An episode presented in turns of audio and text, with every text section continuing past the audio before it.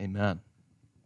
Amen. Okay, well, welcome, guys. This is the first of what will be uh, six classes on uh, basically the story of the scriptures.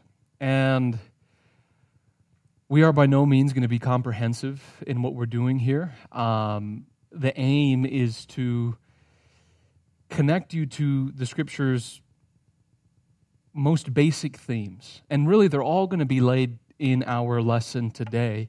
And then what we'll do is trace those through, I guess you would say, the biggest turning points in the scriptures. Um, I'll explain exactly how we'll go through in just a little bit. Um, yeah, but like I said, I wanted to prepare you a little bit for what we're going to get into. The, the plan is after this series of lectures, we want to do another one and talk more about how to read the Bible um, and how to interpret it in a, in a Christological manner. We'll spend maybe four, work, four weeks doing that. And then after, we want to circle back around and cover um, some of the historical stuff and, and fill in those missing spaces with dates and times and, and that kind of thing so that it all begins to come together in that way. So we'll see if that structure makes sense as we go. But just so you know, for this first time, uh, six weeks to go through the whole Bible. So we're going to be uh, very selective. And this lesson will be uh, the longest of, of all the ones we do. But I want to preface our lesson this morning with a bit about why it's important to understand the story of the scriptures, why we're doing this, what the point of it is. And really, that point is, is that stories um, are about meaning. Stories provide us with the sense of identity and belonging and placement. So, to illustrate that basic claim, um, I want to steal a fictional scenario from philosopher Alasdair MacIntyre.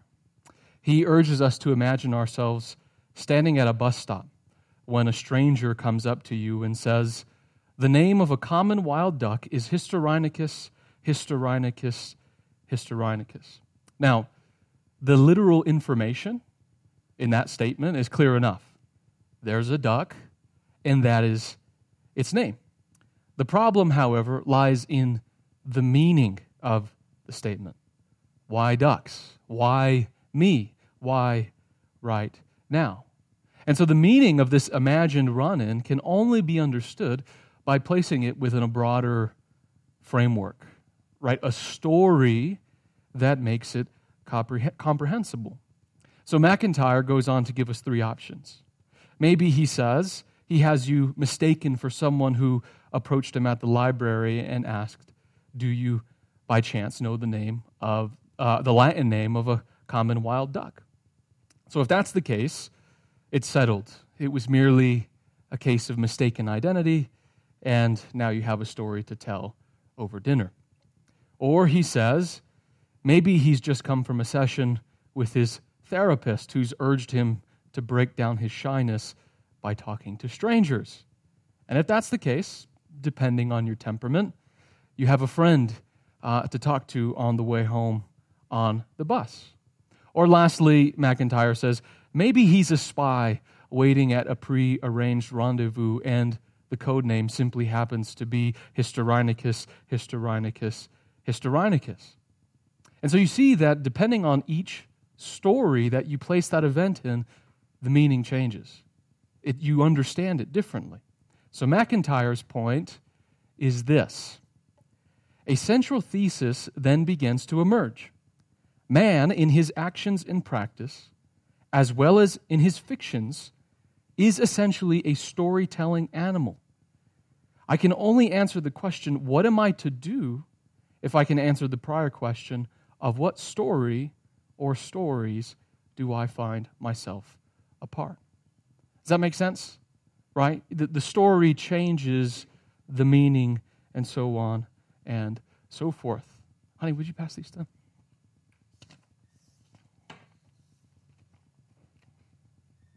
Thanks. So, again, the meaning of this fictional encounter depends on the story that it's placed in. And our point here is that it's the same for the entirety of our lives.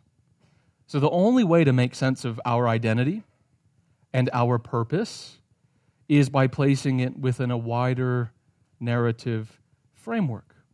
A story that takes all the scattered details of our lives and incorporates them into a unified whole. All right, so if I want to get to know somebody, I don't know anything about them, we've just met, you know, I can kind of judge a little bit of who they are based on their clothes and so on and so forth. But if I really want to get to know them, I'm going to ask a very simple question. And it's typically, tell me your story.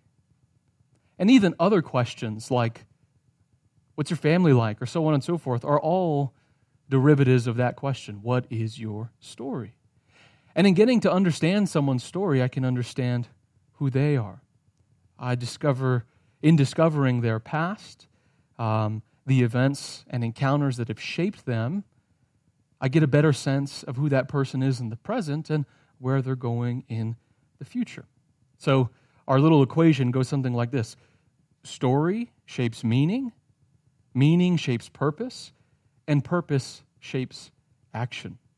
Therefore, the story that we place ourselves in, right, the, the way that we imagine a beginning and middle and ends, not only for ourselves, but for the whole world, matters immensely, right? It's a very, very important um, uh, thing to, to discern what story am I a part of. And so that really is what this class is all about telling the story that the scriptures tell, trying to position ourselves in God's story about the beginning, middle, and end of the earth. And so, don't be mistaken, the scriptures um, do tell a story. Although they're written and composed and edited uh, by different people from vastly different backgrounds, from entirely different cultures, um, o- over a ridiculous amount of time, they do tell a unified story that culminates in Christ. So, do you guys uh, remember Jesus' words to the two disciples on the road to Emmaus. Remember, they're walking with Jesus. He had just been crucified. There had been these stories about a resurrection, but they're walking and they're downcast, and this stranger appears next to them. Turns out it's Christ. They don't know it.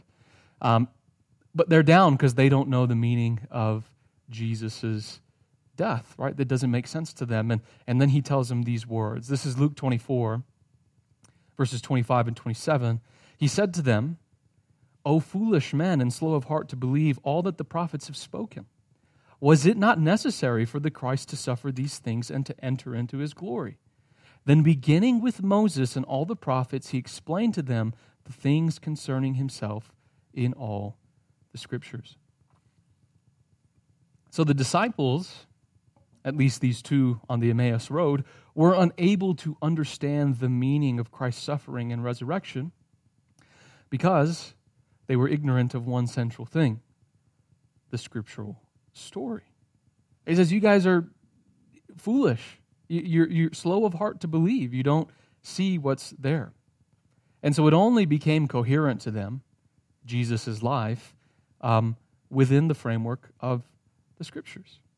So, now how to read the scriptures in a Christological manner, that'll be our subject for our next uh, uh, lecture series. But our intention right now is simply to agree that there is a story. The Bible is not merely a moral handbook. Right, you guys have heard that acronym, basic instructions before leaving earth. Right, that's nice, but it's entirely incomplete. Nor is the Bible an encyclopedia uh, containing splendid but ultimately unrelated truths. Instead, it's a coherent story about the Father's purpose for all things in Christ and through the Spirit. Any questions on that? Pretty straightforward. So that's part one. And again, I'm sure most of you are familiar with that, right? Maybe that's not new information. Um, but part two is then telling the story that the scriptures actually tell. The story that you inhabit, remember, shapes reality. So it's not enough to just say, okay, the Bible has a story, because there are many tellings of that biblical story, right? There are many ways that people say this is what it's all about. Um, I, I won't trace them all or any of them, but, but there are many of them. Some of them are closer to the truth, others not so much. And so, our aim in this class is to the best of our ability, uh, with God's help, is to tell the true story, again, as best as we can discern, and then combat and disarm um, some of the other stories along the way. And I think you'll find that as we go through, in this class in particular, this lesson, um, we're going to make substantial revisions uh, to the story that we presuppose. Um, a lot of different things, at least for me, that changed my view going through this. So it's my prayer and my hope that by the end of this, um, you'll not only have a more complete understanding of scriptures, but a more complete understanding of who you are in Christ, right? What it means to be a Christian, what it means to be a part of the church, and what that entails for you in your life. So, there's much more to say, um, but we've got to get moving, right? We've got to cover the entire Bible in six weeks. So, the storyline will proceed as follows. Today, we're going to be talking about creation and fall, um, and, and we'll go into some depth there. Next week, we're going to talk about the Tower of Babel. We're going to skip some of those events in the middle because the Tower of Babel and then the call of Abraham immediately following that is immensely important to the biblical storyline. And then we'll fast forward from Abraham on through his sons and we'll get to the Exodus, uh, where the Hebrew people are in Egypt and God delivers them. So we'll look about Exodus and the covenant that God makes with these people um, and, and what it means. And then from there, we'll move on to probably the most pivotal figure in the entire Old Testament, which is King David and his life and the promises that God makes to David. And then on the heels of the Davidic covenant, um, the exile of the nation Israel, right? Them getting pulled away first to Assyria and then to Babylon. And then, as the Old Testament comes to a close with the exile, we'll move to Christ and how he takes all those threads. We're going to lay down so many different um, little mini storylines that you'll find are all going to make their way back to Christ. They're all going to culminate in Him and how He brings all of God's promises in the Old Testament to completion and then inaugurate something new with the church and then finally the consummation of our hope as, um, as the church and for the world. So, any questions there um, before we jump into our lesson for today? Okay, so creation and fall. Now, the story that the scriptures tell, it takes shape. That is, its trajectory is set in the creation of humanity. And more specifically, in the work that God has given humanity to do. And what is this work that God has given humans to do. It is quite simply to be rulers, kings and queens, and priests over the entire created order. Now, that former vocation, um, to be rulers, is pretty clear. It's right there in the Genesis 1 text, um, chapter 1, verse 26. Let them rule. All right, that's what God says when He commissions humanity. Let them rule. So, kings and queens, very clear. Now, the latter one uh, priests is a little bit more obscure. So we'll take some time to kind of prove that. And we'll start not by looking at humanity itself, but by the world that God has placed them in. And that world sets the necessary context for their work. And the world that God has placed humans in, as the scripture depicts it, is, as you could see on the first heading there, is as a cosmic temple. A cosmic temple. Now, on a cursory reading, that seems to be reading into the text, right? There's no mention of temple, there's no talk of priests, and so um, very clearly it could seem, well, that's reading into it. But all this becomes crystal clear when we start reading the Genesis uh, creation account against the backdrop of the rest of the scripture. Right? So it's kind of murky what's going on on your first reading. But then, let's say you get through the entire Old Testament, and then now you have all this information about how the story develops. And then you go back to the beginning and read chapters 1, 2, and 3 of Genesis all over again, and you read them in a new, entirely different light, right? Almost like a, a mystery novel. There's, you, you can't really make sense of it until it's all complete. And that's kind of what's going on in Genesis 1 through 3. First reading, it's hard to see, but you put it in the context of the entire scripture, and it's abundantly clear of what's going on, especially when we start to consider the tabernacle and the temple. So, let's look at that first heading the Garden of Eden as a temple. And I love this. This is so exciting. It never ceases to, to, to I don't know, just to excite me. So, the first clue that creation in general and the Garden of Eden in particular is a temple is that later on in the Bible, the tabernacle's construction mirrors the creation narrative. Now, are we more or less familiar with what the tabernacle is? Right? Um, the tabernacle, remember, after God brought the people of Egypt or the people of uh, Israel out of Egypt, he enters into covenant with them, and part of the covenant is that he comes to dwell with them, right? His presence comes near. And his presence comes near not in just some, you know, weird magical way, but in the tabernacle. So he gives them all these vast instructions about how to build a house for him to dwell in. And it's interesting, the, the narrative of the Exodus is just a little bit longer than the actual instructions about the tabernacle. There's all these elaborate details about building God's home. And so, our first clue about the meaning of Eden comes when we read the construction of the tabernacle together with the creation narrative. And where they both find similarity is that the creation narrative and the construction of the tabernacle are structured around a series of seven speech acts. So, if you read through Genesis 1, you'll find that there are seven times where the scripture says, God said. Genesis chapter 1, verse 3, verse 6, then 9, then 14, 20, 24, and 26. Each time. And God said. God said, let there be light. God said this, that, the other, right? Seven times. And then when you get to the tabernacle in Exodus 25 and further on, you find a very similar statement. This time, not and God said, but the Lord said.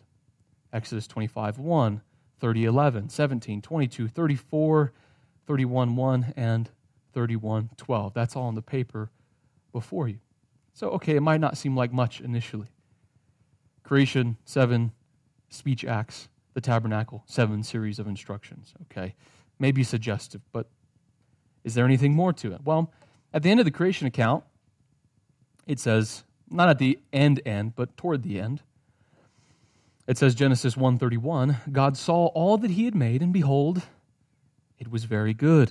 And there was evening and there was morning the sixth day. Now listen for the similarities. The tabernacle has just been completed. Exodus 39:43 says this, "And Moses examined all the work, and behold, they had done it, just as the Lord had commanded. This they had done, so Moses blessed them." Now, it says examined there, but if you look that passage up in your Bibles, there'll be a little footnote and it'll say saw. So Genesis 131, God saw all that he had made. Exodus 39, 43, Moses saw all the work. And then Genesis 31, behold. Exodus 39, behold. And then, of course, God blesses humanity. There's a blessing here. So there's a lot of strange similarities going on between the construction of the tabernacle and the creation of the world. Again, maybe it's not that suggestive, or not, not suggestive, but not knockdown proof. But I want to add a lot more to that. On these own, these proofs maybe aren't so convincing, but taken together, I think it's a pretty undeniable case. After the, uh, after the man and the woman eat the forbidden fruit, we're told in Genesis chapter 3, verse 8, um, they heard the sound of the Lord God walking in the garden in the cool of the day. And the man and his wife hid themselves from the presence of the Lord among the trees of the garden. So, remember, we're trying to say that the garden is a temple. And here, Genesis 3 8 tells us that the Lord's presence, that he's walking in the garden. Now, it's a metaphor, again, that signifies his presence. God, Jesus isn't incarnate, God is not material. And it says he's walking in the cool of the day, literally in the Hebrew, in the spirit of the day, in the wind of the day. So you have God's presence there in the garden, but it's depicted as him walking in the garden. And the word that's used in the Hebrew is mithalek. And again, it just means to go or to come or to walk. Now, the same word is used to describe God's presence in the tabernacle. Leviticus chapter 6, verses, chapter 26, rather, verses 11 and 12. Moreover, I will make my dwelling among you in, in the form of the tabernacle, and my soul will not reject you. I will also, listen, walk among you and be your God and you shall be my people. Deuteronomy 23 14, the very same language. The Lord your God walks in the midst of your camp to deliver you and to defeat your enemies before you. So, God's presence in the tabernacle is depicted as Him walking among the people. God's presence in the Garden of Eden is depicted as Him walking among the man and the woman. So, at the very least, at the very least, we can say that the garden is depicted as a holy space, right? The place where the divine presence dwells. And that makes sense because in the Bible, and really in all of ancient culture, holy spaces were protected spaces, right? So if we could transport ourselves back to ancient Israel, we couldn't just walk into the Holy of Holies. Either the priest would have killed us or the Lord would have struck us down. You guys remember poor Uzzah from 1 Samuel, right? Where the, he's carrying the ark and he stumbles and he puts his hand on it and he touches the place where God's presence dwells and he's dead. It's the same kind of thing. A holy space is protected space. So, what happens to Adam and Eve after they disobey and eat the forbidden fruit? Genesis chapter 3, verse 24 tells us so he drove the man out at the east of the Garden of Eden. He stationed the cherubim with the flaming sword which turned every direction to guard the way to the tree of life.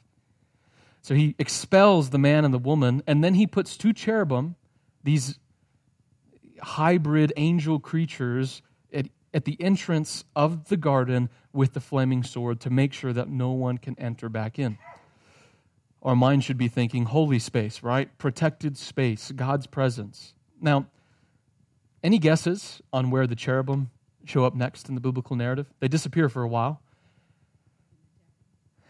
In the tabernacle, exactly.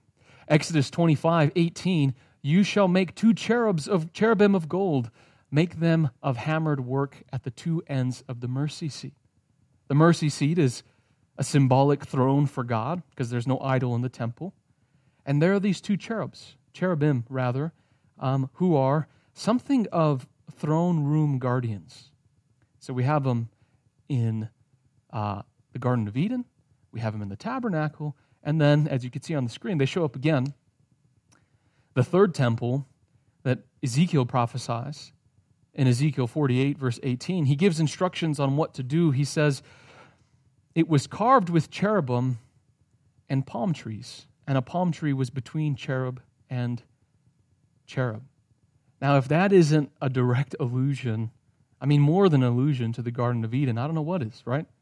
You have two cherubs, and what's between them? A tree. It's the Garden of Eden, right? So you guys are getting the picture. I, there's a lot of just it's boring information, but I, I want to show you what's going on there. So and, and really, there's more to say, more, more points that connect Eden uh, to the tabernacle and to the, to the temple. One of them being, Ezekiel tells us that Eden was on a mountain. The tabernacle, Exodus tells us, um, at least originally, was on a mountain. Uh, the temple was built on a mountain. The Genesis account tells us that a river flew, uh, came out of the um, Garden of Eden. So you picture a mountain and then a garden on top of the mountain, and then a river flowing out from the garden. And then that river goes out and spreads to the entire earth, right? It spreads into the four main rivers and essentially waters the whole earth. Later on in Ezekiel, that same prophecy about the temple, he pictures the temple with a river flowing from it. It's at first a little trickle, and then it grows and it grows and it grows until it spreads to fill the whole earth, and it waters the dry and barren land. So you get in the biblical author's imagination, Eden is the first temple. Right? That's where God's presence dwelt. That's where he met with man. That's where um, well, where, where worship was. So that leads us to our next kind of um, uh, area of investigation and where we can pick up a little speed now. Is, let me see what time. Yeah, we're going to pick it up here. So, God then takes the man and the woman, and what does he do? He uh, places them, Genesis 2.15, he places them in the garden. Well, at least the man first before Eve is made. And they're given a specific duty in the garden that's to cultivate and keep it. Your Bibles might be translated to serve and to guard, or to tend and to keep. It, it, it, kind of can be translated various ways. I don't have it up here, but it's on your paper. I'd encourage you to look at those scriptures that are there um, those words, cultivate and keep, in the Hebrew, when they're used together, the interesting fact is that they're used only in relation to the priest's work.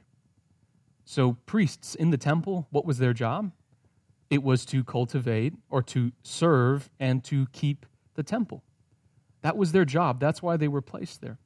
So, we get this picture then Eden as a temple or maybe the Holy of Holies and humanity placed within that temple as priests to serve there. I want to back up actually just a little bit.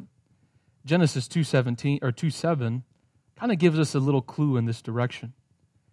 It says, Then the Lord formed man of the dust from the ground and breathed into his nostrils the breath of life, and man became a living being.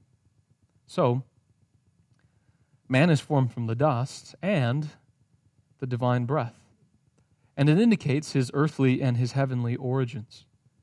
Within his person, man is a union of the two realms. Uh, humans are mediators. They're not entirely um, earthly, like the animals, nor are they entirely heaven, heavenly, like the angels. Right? They're mediators. They're a link between the two realms. I like the way one uh, commentator said. He said that humans are amphibious we can kind of go back and forth from the physical and the spiritual. We hold the two together within us. And so there's an indication of the priestly role of humanity, right? Priests are mediators between God and man, between man and God. Here we have, even just within his construction, man is this amphibious being, right? And if you guys can remember back to um, our sermon on the second commandment, no idols, right? I spent some time talking about how humans are an idol, or, or, the living idol, right? That's why God calls us not to have any idols. Anyway, you can go back to that message and, and find that. So, the human vocation begins to emerge, at least a little bit, and it's worship. That's the first thing we know about humanity. God puts them in a temple, and He puts them there to worship. Humans are to care for the sacred space, the temple, as the, as the temple where God's presence dwelt. Okay, let's go ahead and stop here. Uh, if there's any questions, we'll address them. If not, we'll keep it going. So, any questions? Pretty straightforward, right? We're on the same page? Mike.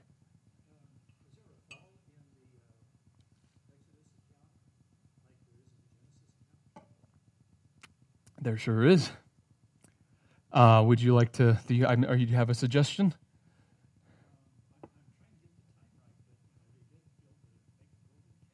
Yes. Yeah, and that was short, that was right after the giving of the yeah right after the giving of the Ten Commandments and before the instructions of the tabernacle. Yeah, so there is a, a definite fall there, and that when we get to that in a couple weeks, we'll spend a lot of time talking about Israel's idolatry there. Yeah. So, um, Eden is a temple. Humans are priests in the temple. Original vocation. Yeah? All right. So then the next one, we don't need to spend too much time on this because it's rather clear. Humans are depicted as priests, but that's only one half of the picture. They're also rulers. Um, this is Genesis chapter 1, verse 26 on the screen, on your papers. Then God said, Let us make man in our image, according to our likeness, and let them rule over the fish of the sea, over the birds, the cattle, the earth, every creeping thing that creeps on the earth, right? So humanity's creation in the image of God is somehow connected to their vocation. Let them rule. So, in other words, ruling, being given dominion over the created order, is part of what it means to be created in God's image. A biblical scholar, Stephen Dempster, in his book Dominion and Dynasty, says the terms image and likeness stress the unique relationship humanity has to its creator. And they also indicate the exalted regal role humanity plays in its natural environment.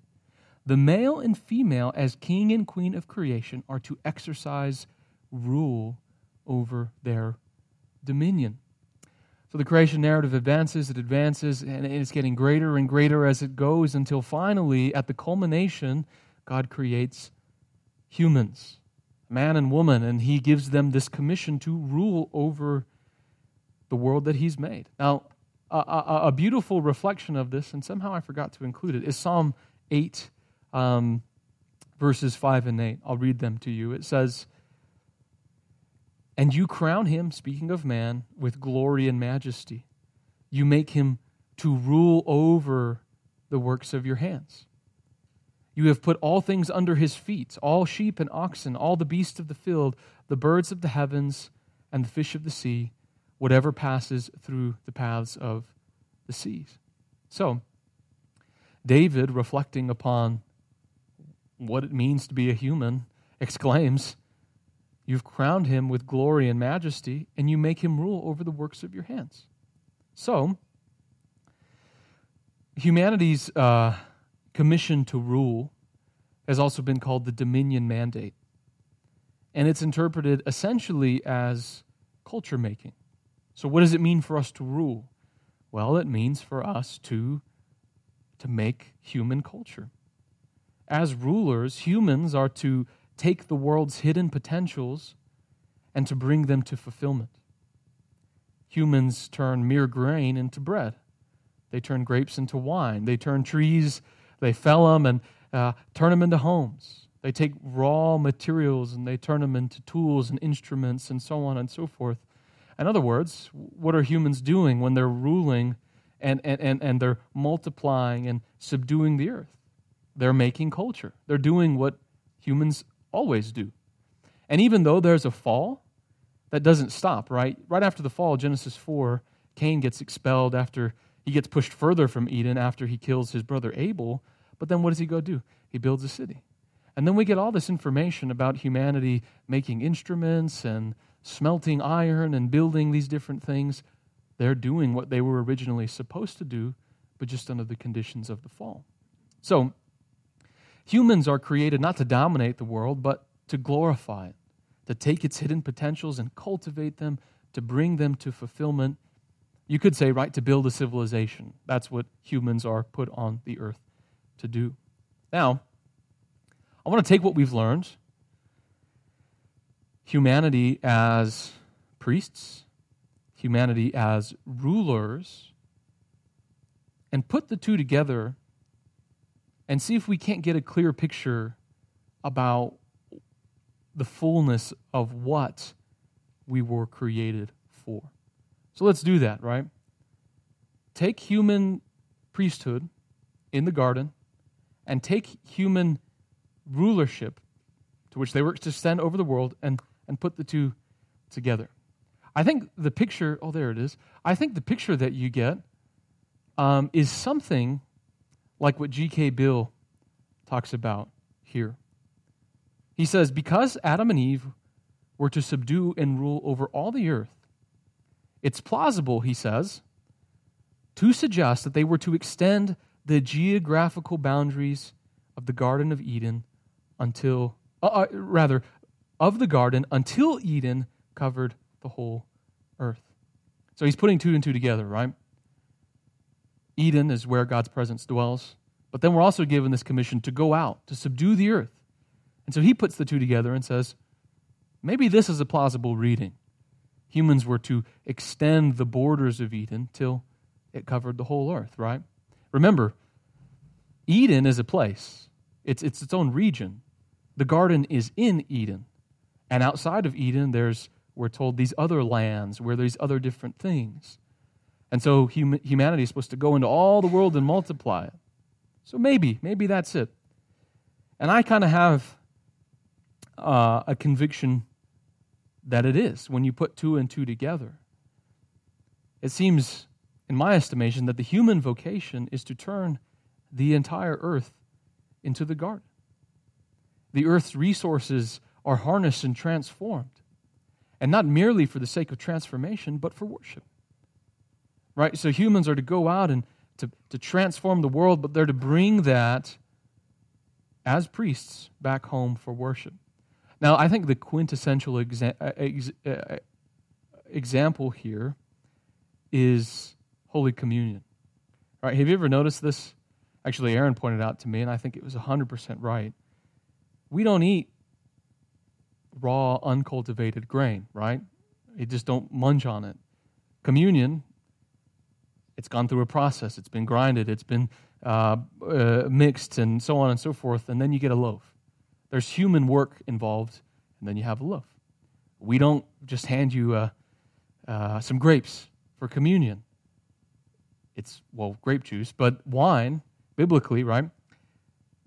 It's pressed, it's fermented, it's whatever. It goes through its process of human cultivation. And then what do we take? What do we do? We take our cultural products, bread and wine, and we return them back to the Lord in worship in the Lord's Supper. That's essentially, think about it, that's essentially the picture of humanity. God says, go cultivate the earth, go, go subdue it, harness its resources, and then implicitly, as priests, we're supposed to bring that back to the Lord, to bring it to Him. Um, so, the picture presented to us of both humanity and the earth is one of development. You know, you, you, we've heard this a lot, and I just don't think it's right that things were perfect. There's nowhere in the Bible that says in Genesis 1 it was perfect. It was very good, but not perfect. I'll get to this more, but perfect implies perfect. How can there be a fall when things are perfect? Perfect implies no change. Perfect implies well, perfect. It's reached its perfect state. There's nothing to do. I don't think that's the picture we get in Genesis. I think the garden, the text leads us to conclude, is as it should be, right? The garden's a model of the way things should be, but the wider world is not. It remains to be cultivated. There's this whole wild natural world that needs to be tamed. It needs to be harnessed. Humanity needs to take dominion over it. So God plants his garden, and humanity's commission is to extend the garden till the entire world becomes this garden temple. So let me read you another quote, um, just so you know I'm not making this up. This is Peter Leithart, um, I think the best American theologian, one of them at least. He says, To sum up, we've got to put two things together here. On the one hand, God gives Adam and Eve the garden as a model for the world. Man's purpose is to transform creation into a sanctuary, or to say the same thing, transform creation into God's garden city. History is the, and I'll see if I get this right, the gardenification, gardenification of creation, or the Edenification of creation. That's what he's saying. That's the purpose there, is to take the garden and bring the whole world um, under its domain or to Edenify the entire world. So I know that might be new, right? And it might be challenge a little bit the narrative that we've had. Um, But I think as we go on and I kind of add a little bit more to this, I think it'll begin to make uh, a little bit more sense. Any question on that before we move forward? Anything that was unclear, maybe a little more clarification that we might need? I see furrowed brows and squinting eyes. I don't know. I mean, if there's questions, you can ask me later then. Okay. Now, what I want to do now is kind of try to advance our narrative here by considering the purpose of the two trees. You guys ever wondered what the tree of the knowledge of good and evil and the tree of life are all about? Why are they there in the garden? What's the purpose of these two trees? Obviously, they're very important. Let's read a little bit of the text. Genesis chapter 2, verses 16 through 17, um, reads as follows The Lord God commanded the man, saying, From any tree of the garden you may eat freely, but the tree of the knowledge of good and evil you shall not eat, for in the day that you eat from it, you will surely die. So the man and the woman had available for their pleasure every tree in the garden, including the tree of life. There's no notion that that tree was forbidden. And it shows up at the end of the Bible, right? It's there for the healing of the nations, and it bears uh, 12 different fruits, and so on and so forth. Um, so they're able to eat it, except one tree, right? The tree of knowledge, the tree of the knowledge of good and evil. That was forbidden. And should they eat it, the Lord says, on that day they would die. And so naturally, this has provoked many questions, and chief among them is just why? why do this, right? Why, why even give an opportunity for them to fail? What's the purpose? Now, in the narrative of the perfect Genesis, right? Everything's great. You kind of it doesn't make sense. If humanity's already perfect, they don't need to be tested. They're perfect. Why, why? What's the point of that? It doesn't serve a purpose. So anyway, in attempting to try and answer that question, it would lead us down a lot of philosophical and theological roads, uh, free will, the origin of evil, and etc. That all lies down that way. We don't want to go that way. For our purposes here, we want to kind of sidestep those questions and consider the tree of knowledge from another angle, and that is in relation to humanity's vocation, particularly what it means for humanity to be rulers, right? Uh, the human race was created to be a royal priesthood upon the earth, imaging its creator by taking dominion over the world and extending the boundaries of the garden. Now, in that context, the tree of the knowledge of good and evil comes into its own. Um, we're going to fast forward here. The serpent has tempted Eve. This is right before she's about to take and eat. Genesis 3 6 says this. Um, it's on your papers as well. It says, When the woman saw the tree was good for food, that it was a delight to the eyes, and listen to this, and that the tree was desirable to make one wise, she took from its fruit and ate, and she gave also to her husband with her, and he ate. So, crucial to the tree's purpose, whatever it is, is that it was desirable to make one wise. In other words, the knowledge of good and evil is the essential component for wisdom. In fact, the knowledge of good and evil is wisdom. And so this is confirmed, right, as the scriptural narrative progresses. Do you guys remember um, after King David died and his son Solomon took the throne in 1 Kings chapter 3? Do you remember what his request was when God appeared to him? He asked him, Ask anything of me and I'll give it to you. A blank check, right? He asked for wisdom. Let's, let's read that passage. 1 Kings 3, verses 7 through 9.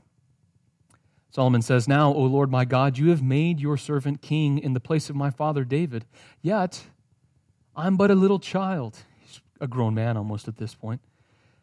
I do not know how to go out or to come in. That's what rulers did. You find in the Bible going out and coming in. That's what leaders do. They go out and come in. I don't know what it means, but that's what it refers to.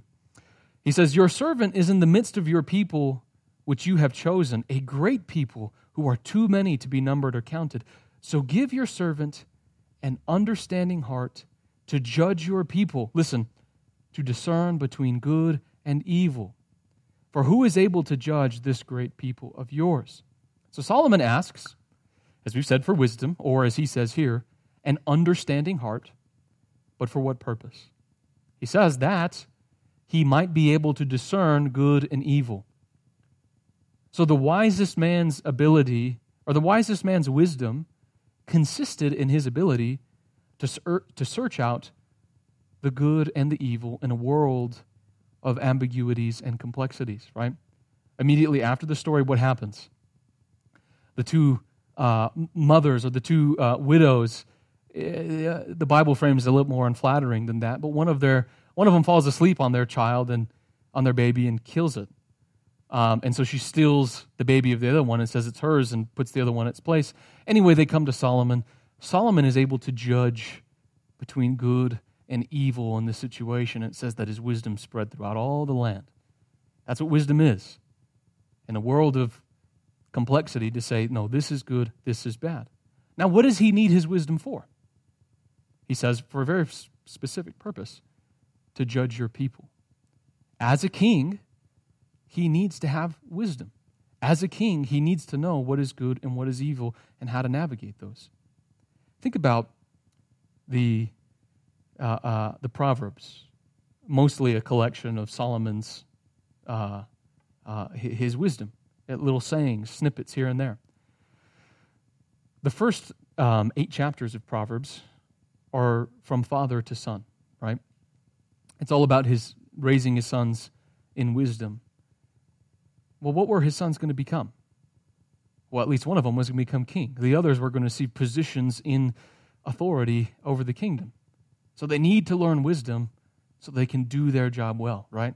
And if you read the Proverbs, this just oozes out everywhere the knowledge of good and evil and wisdom. So Solomon needs to know good and evil because that's essential to his calling as the king. But he doesn't have it. So you might say, what Solomon is asking for when he makes this request is to eat of the tree of the knowledge of good and evil. So let's go back to the garden.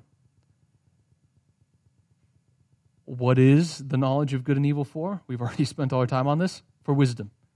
What did Eve find desirable in the tree? Well, it was desirable to make one wise. And what is wisdom for? Ruling. Now, I think we can make some judgment about the purpose of the tree. The tree of the knowledge of good and evil represented humanity's royal vocation. Humans were created to rule, but to rule, they needed wisdom. They needed wisdom to do their job. They needed the knowledge of good and evil. Thus, the man and the woman, to put it simply, as they're portrayed in the garden, are immature. They're not fully developed. Listen to Deuteronomy chapter 1, verse 39.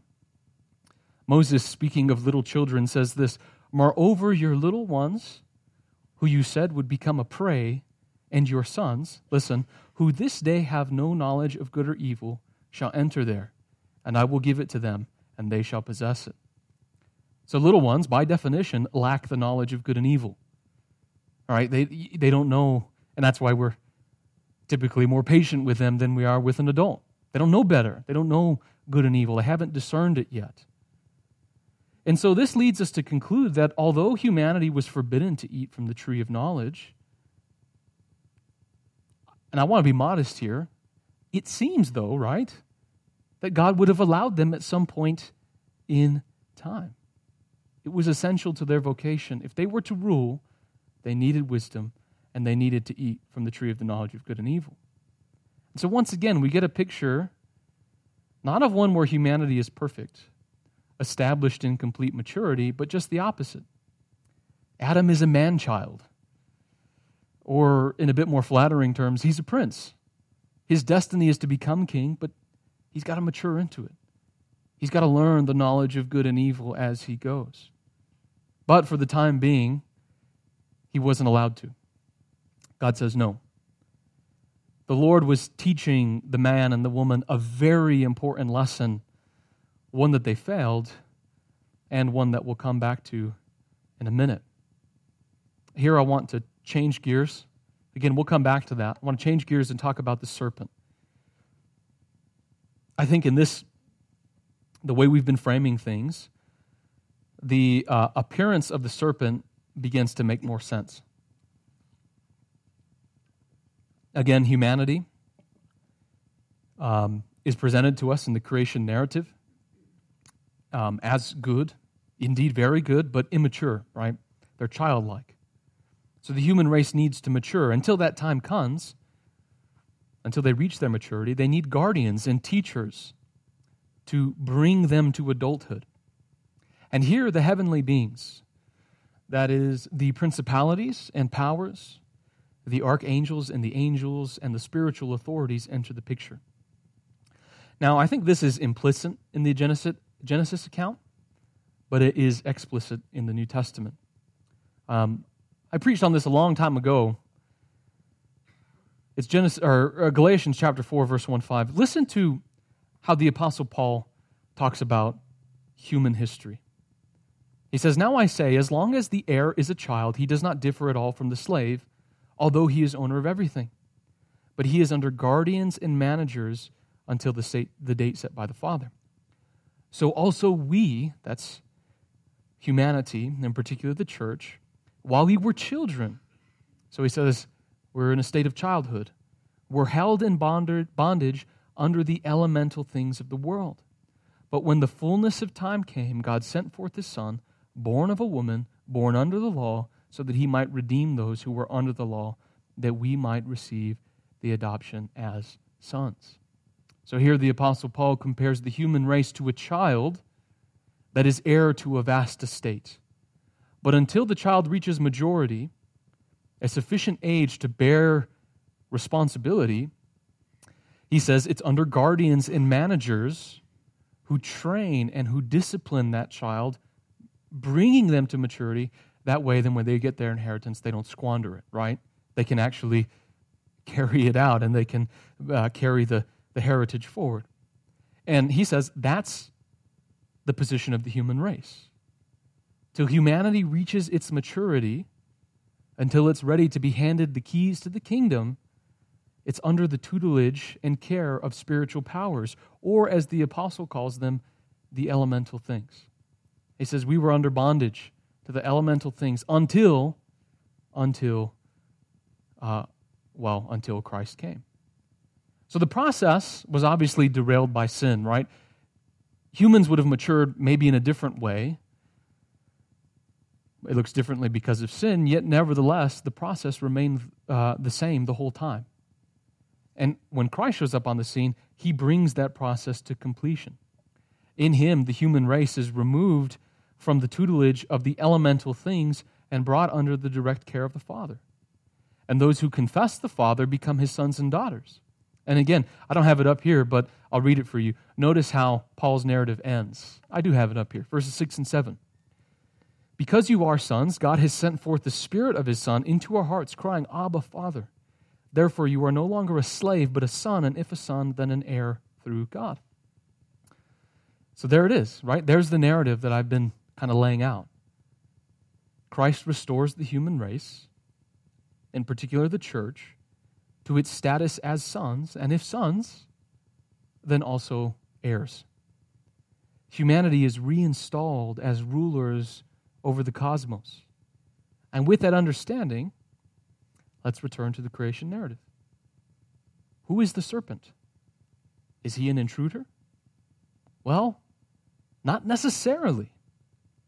It seems rather that he is one of these guardians that was set over the human race. He was one of those, possibly the chief one, who was given charge over the world until the human race should mature and claim its destiny. Does anybody read C.S. Lewis's novels? Uh, Perelandra, it's a, it's a space novel. It's all based on this understanding. It comes from the church father Irenaeus and others. Um, C.S. Lewis internalized this whole thing, and his novel, Perelandra is based on this. It's, it's, a, it's a fascinating story of basically um, of, of what we're talking about here uh, without going into too much detail. So the picture here is humans are not fully mature. God intends for them to mature, but until they do, they're under guardians and managers, particularly the spiritual beings, right? Um, and this is reflected later on in the Old Testament as well, right? There's a uh, there's a, a spiritual being over Greece and Daniel. There's a spiritual being over Persia, right? They're called principalities and powers, right? They have jurisdiction over these areas, over the world. That's the picture that the biblical story gives us. So, Gerald Hiestand, um, I can provide you guys with this paper. It's a fascinating paper. Um, and I'm drawing a lot from what he says in it. He, he puts it this way The devil, much like the steward of a child king, is granted only temporary leadership of the earth until such a time as the heir can assume the full responsibility of his throne. So, again, we, we want to be modest about the serpent's pre fall role, but it seems well within the bounds of Scripture to assert that he was indeed a ruler, indeed, uh, or, or, very possibly the chief ruler um, of the earth until its true lords, humanity, be brought to maturity. And he may have very, very well had a part in that process of maturity. It may have been his job to help bring humanity to maturity. Uh, we'll come back to that in a minute. I mentioned Irenaeus. Uh, the, he's writing sometime in the second century. So I think he's one generation or two generations away from John. So John the Apostle was in Ephesus. He raised up Polycarp. Um, and Polycarp talks about John in his writings. And um, Irenaeus was, uh, I think I'm not wrong here, he was a disciple of Polycarp. So he's just right there from the apostles. He, he says this this is the way he kind of frames the story. Therefore, having made uh, the man Lord of the earth and of everything that is in it, God secretly appointed him as Lord over those angels who were servants in it. They, the angels, however, were in their full development, while the Lord, that is the man, was very little, for he was an infant, and it was necessary for him to reach full development by growing. But the man was a little one, and his discretion still under development underdeveloped rather. Uh, wherefore also he was easily misled by the deceiver. And so, what makes the man and the woman so susceptible to the serpent's schemes? Well, they were infants, they were immature and unwise. And so, with just a little scheming, the serpent deceives them to undermine and turn their backs on everything that God had given them. That sounds like something a child would do doesn't it? They're deceived. And so, what is the serpent up to in the garden? What's his business there? I think now his motives come into clear view. So, if we hold that the serpent and the angel indwelling the serpent was a chief guardian over the world, what is he doing enticing humans to disobey? What's he up to there? He's seeking, quite obviously, to keep them from their destiny as rulers of creation. It was in his keeping the earth, and he sought to keep it from humanity. And so this might lead us to make revisions of how we understand the serpent, the devil, the ancient dragon, as John the Revelator calls him. So his rebellion is not primarily against God, but humanity. Or rather, it's not pride that caused him to defect from his role, but envy. He wanted for himself what God had promised to the human race. And I think the idea, to begin with, that the serpent would uh, be able to usurp God's position as the throne and creator of all things is kind of ludicrous in itself. The serpent's a liar. He's the father of liars, but he's not an idiot the notion that he might ascend to the throne and literally overcome God and take the throne is impossible. And he would have known that. In fact, that narrative comes from, uh, you guys familiar with John Milton, Paradise Lost? That's where it comes from. He was the one who popularized that narrative of the devil wanting the son's throne. Where I think the more ancient understanding is that he didn't really want God's throne. He knew he couldn't have it. He wanted man's throne. He wanted what we had. And so our telling of the story is corroborated in Jesus' temptation. Matthew chapter 4, verses 8 through 10. You guys know the story. Again, the devil took him up to a very high mountain and showed him all the kingdoms of the world and their glory, and said to him, All these things I will give you if you fall down and worship me. Then Jesus said to him, Go, Satan, for it is written, You shall worship the Lord your God and serve him only. So, for this to be a legitimate temptation, right? You remember what happens after this? Jesus is so weak that the angels have to come and minister to him. For this to be a legitimate temptation, the devil's claim, or the devil's, uh, yeah, it has to be true, right? He whispers to Jesus, All these things I will give to you if, because in reality, all these things, the kingdoms of the world and their glory, belong to him right? He's not just making this up. He owns, has dominion over the earth. Where does that come from? Well, he took them. He's a usurper. He took what was humanity's for himself. He duped humanity from its destiny as the world's rightful rulers and took it for himself. And we're getting the end here, guys. We'll finish up within 10 minutes. And thus, the central drama of the scriptures is the ongoing struggle between the serpent and the human race. The story is not primarily about God and the devil, about these two equal and opposite forces. Right? We know who's going to win that battle. The story is about the devil and the human race. It's a struggle between the serpent and the, the seed of the serpent and the seed of the woman. And again, that's exact, exactly how uh, the Genesis narrative depicts things. Genesis 3:15 God speaking to the serpent after the dust is settled after their rebellion. He says and I will put enmity between you and the woman listen and between your seed and her seed. He shall bruise you on the head and I seem to have cut off the other part and you shall bruise him on the heel or something along those lines right? So how is that central drama played out the battle is between the seed of the woman and the seed of the serpent. Now, we get out of the garden. What happens? Cain and Abel. We have the seed of the woman, Abel, the seed of the serpent, Cain. Remember what Jesus said about the devil in John 8? He's a murderer from the beginning, a liar from the beginning, right? He's only come to steal, kill, and destroy, John 10. Where does all that come from? Well, it comes from, there he is, the, the conflict then you have the two initial seeds, Abel and Cain. What does the first seed of the serpent do? He's a murderer. Then, then the story develops. You have the seed of Abel and the seed of Cain. And Abel is a type of Christ, right? That's what Hebrews says. He says Christ's blood speaks a better word than Abel's.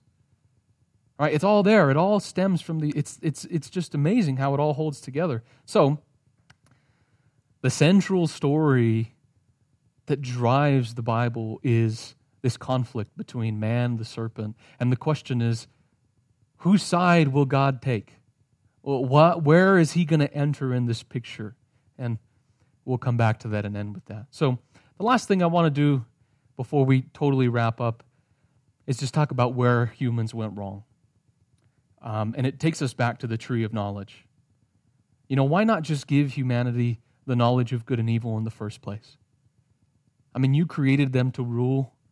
Lord, why not just why not just give it to them and let's get, just get past, past all this stuff? exactly. So, what he wanted them to do was to become priests before they would come become rulers. He wanted them to, to learn to minister in the temple before they would go out and subdue the earth. So, allow me to explain. Again, what's the one book entirely devoted to cultivating wisdom? It's the book of Proverbs. It's all about wisdom. And according to that book, what is the beginning of wisdom? I don't want to put the book up there, but you guys know it. The fear of the Lord. The fear of the Lord is the beginning of wisdom. That's Genesis 1, 2, and 3.